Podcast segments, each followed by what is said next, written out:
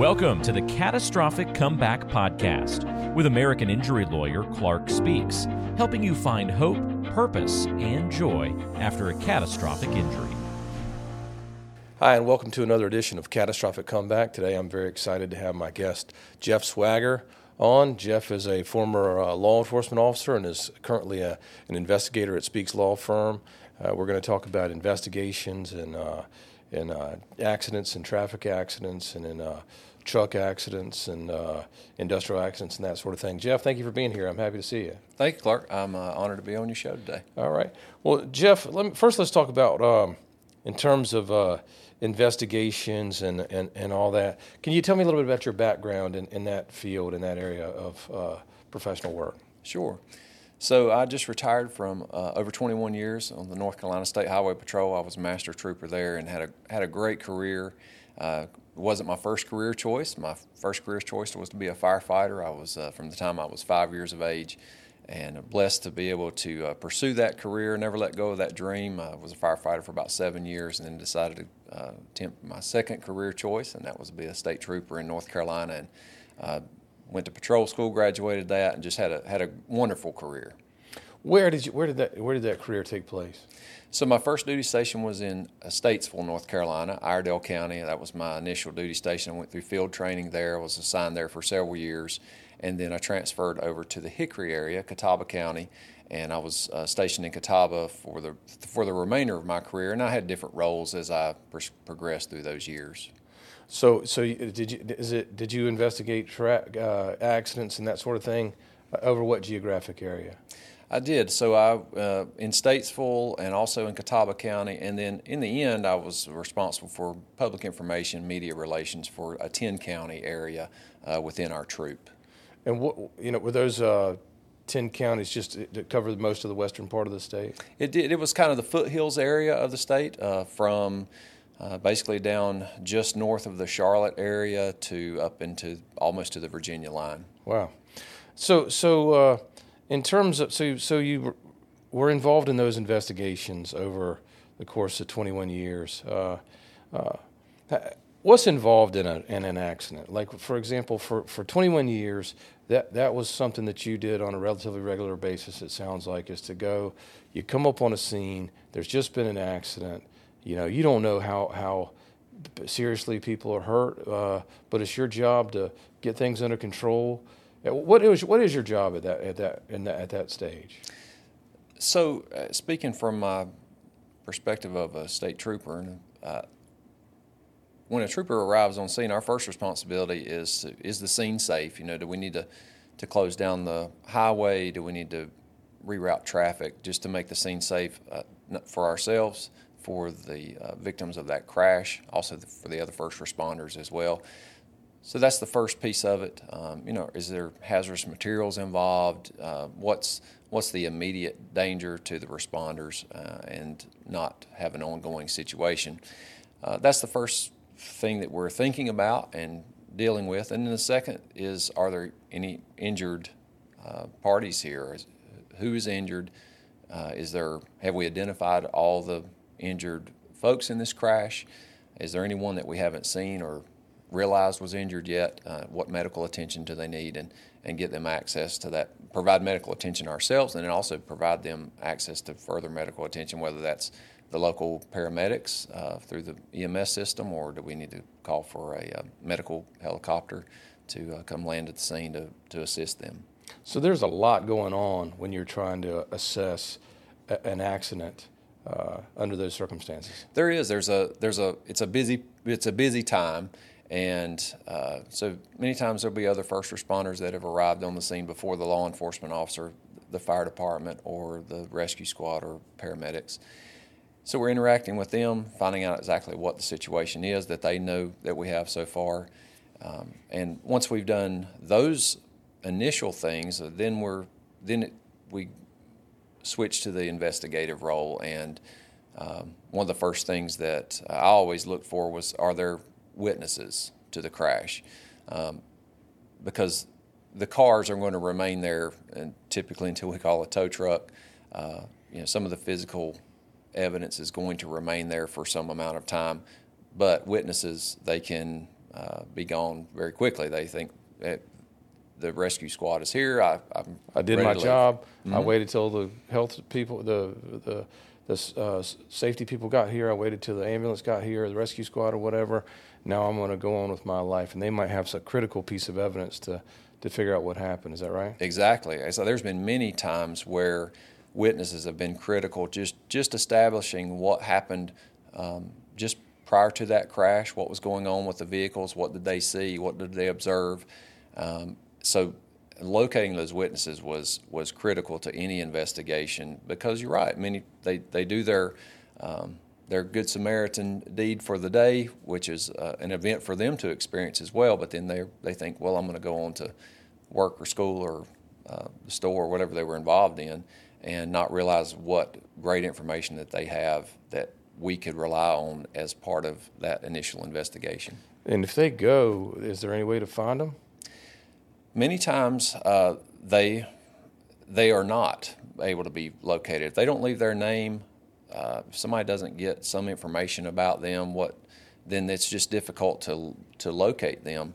But many times I've shown up to a crash scene and the witness has literally written their name and phone number down on a napkin, and what how great that was for me to be able to contact them and and later as as they go on about their day to be able to reach out and say, hey, what I understand you were at this crash. What did you see? What did you hear? And that's been very helpful. So then it becomes a matter of how thorough, how diligent, how how uh, motivated that your investigator is in terms of being able to f- locate those witnesses and and track them down and and get the evidence that's so critical in those cases. Oh, exactly. I, I attempted to reach every witness that any any witness that was on the scene or maybe left some information that I could contact them later because even though as an investigator I have a good idea of what happened in the crash and you know I can look at the cars and look at the physical evidence and and make that determination but there just may always be that extra piece of information that that just could be very helpful in what what is the totality of these circumstances. So, so let me ask you that. So I understand how important the witnesses are. That makes a lot of sense. I understand how important that evidence is. But when you walk up on a scene, uh, uh, or historically when you were in that job, and I guess even now, when you walk up, if you were to walk up on a scene, you and you see it, you can you can kind of tell what happened, or or or not so much. What, what's your perspective? There is a, based on training and experience, there is a, there's usually a quick uh, synopsis that we start building in our minds as investigators. Like what what kind of happened here? I could you know, um, you know, if, give to give an example, a, a rear end collision. You know, someone stopped or slowed down, and someone else hit hit that car in the in the rear end, and so that's a rear end collision. It's unfortunately a relatively common collision, um, but we just can never take just that little piece of information as uh, for granted because there may be other things going on. What if it was a what if it was a road rage incident and the person in front slammed on the brakes and caused that collision that, that normally would not have occurred? Um, so there's there's just those pieces that you kind of form an opinion of what's going on, but you always got to be open to other possibilities. And ex- until you've explored all those options, it's best not to just come to a firm conclusion yet. Well, when you're so, so some things I imagine can probably complicate uh, your investigation, your work. One of the things that I'm thinking is visibility. Is it night? Is it daytime? Traffic, weather, uh, those kinds of things. Are, are how much do those play a role in your investigation and in getting a, a, a good, clear understanding of what happened? It's always something we that uh, we noted on our reports and in our field notes about how you know what were the conditions at the time. Was it raining? Was it uh, was it drizzling rain? How how much how much was it pouring down rain? Had it been raining for several days? Had water ponded on the highway? So there's a lot of things that we just just made notes of that. Uh, if we ever have to refer back to that, it, it was we can build into that case. Well, so I also wonder if if if if weather ha- like if somebody calls me about somebody if I talk to somebody about a serious accident and, and collision, one of the things that runs through my mind is weather because I my experience is that witnesses sometimes don't stick around as long if it's pouring down rain. uh, tire tracks can be uh, um, can be washed away if it's more you know tire impressions can be washed away if it's pouring down rain. Um, another example might be when uh, if people uh, if if someone moves their vehicles because uh, you know f- from where they were originally out of the out of the way because of you know, heavy traffic from a, a game, a concert, an event, uh, or just a normal flow of traffic at, nine, at eight or five o'clock in the afternoon. So, what kinds of things uh, are those things that you've run into as challenges, and what have you done to overcome them? We encourage folks to.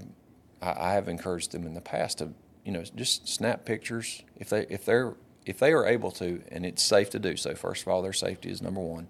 Um, but if they're able to snap a picture of where their cars were in the highway, uh, any of those, uh, picture of their car, picture of the other vehicle involved, and then from that we can start getting a snapshot of what happened right after that crash, and it's that's very helpful for us as investigators to be able to see that because many times you're right, people will move their vehicles. Um, you know, North Carolina and other states do have laws that if no one's injured, you need to move your vehicle out of the highway um, to to reduce the chance of a secondary collision. So, um, you know, we're bound by law to do that. But if it's safe to do so, hey, right before we move those cars, snap a picture where they're sitting in the highway. What does it look like? And it gives us a better uh, a viewpoint of what that looked like before the vehicles were moved to the shoulder of the highway or into a parking lot. So, from your perspective, the priorities would be safety's first, right? You got to make sure that uh, we have, whoever is around is as safe as they can be under the circumstances. We've called for whatever medical attention, medical treatment that we need. Uh, you know, you've checked on yourself and other pass- passengers and other people uh, to see if they're okay or, or to, at least if they're not currently getting worse. And you've done what you could to protect uh, human life. I guess the next priority past that would be uh, preservation of evidence, including photographs, witness statements, that sort of thing. Is that fair? It is. It is. Uh, we're we're starting to look at once we've uh, made sure the scene was safe, and then we're uh, looking for witnesses, and then now we're now we're on to the evidence piece of um, evidence on the roadway, uh, tire impressions, as you mentioned earlier. many many um, folks will refer to those as skid marks on the highway in, in, law enforcement. And in law, we refer to, refer to those as tire impressions uh, on the highway or off the highway through the grass, uh, through a rocky area, where whatever that may look like. Um, so that type of evidence, because that, that evidence is going to go away after uh, some a short amount of time, or depending on the type of evidence, it's going it's going to be fading. Um, and then, so we're looking for that. And then now we've got the physical evidence that, that we have the vehicles, and that, that's going to remain the same for, for quite some time. So we've got that's that's the next priority after that is looking at the vehicles. So you mentioned some of the different types of evidence. Uh, one of the things that flows from that investigation is a collision report, um, and you've prepared collision reports. Thousands. So so um, uh, you know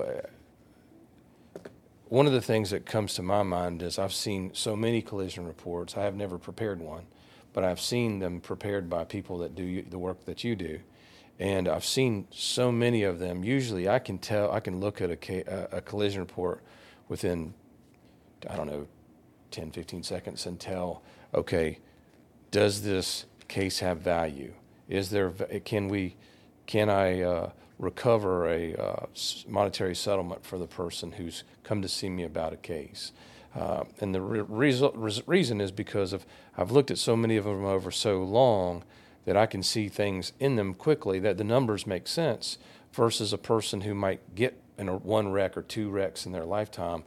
They can't see those same things. I imagine you, you can see lots of things from those same. I mean, from those same reports. I mean, can you can you look at a report and just see things that you think that normal people probably who haven't done that for a living for so long can see can't see? I'm I'm I'm confident that I can. Just like you you've looked at you know multiple you know hundreds and hundreds and thousands of reports to uh, to make that determination and. there is a lot of information in that report that that the layperson just would not understand. Is It doesn't jump out at you. doesn't jump out. It doesn't. It, there's a lot of coding involved because of the way uh, the reporting system is. So And they don't even give you the code when they give you the report. Is that right? exactly. So it's just it's just numbers. There's driver information. There's some vehicle information. Uh, some infor, uh, insurance information. There'll be a diagram in North Carolina. You know, there's a diagram on the back of that report of the officer's, um, you know, diagram of that crash. But that's all very. That's just the the cursory information, and then outside of that, there's just a lot of coding, and that's that built in that report. And there's some really good information in that coding that uh, that just needs to be deciphered and looked through, and that's that's what um, you know. A lot of lay people would need help in that aspect to be able to understand what did what did the officer actually say what was his opinion of what occurred in this crash and um, it goes beyond just having the name of the other driver Thank you for joining us, and we'll see you next time.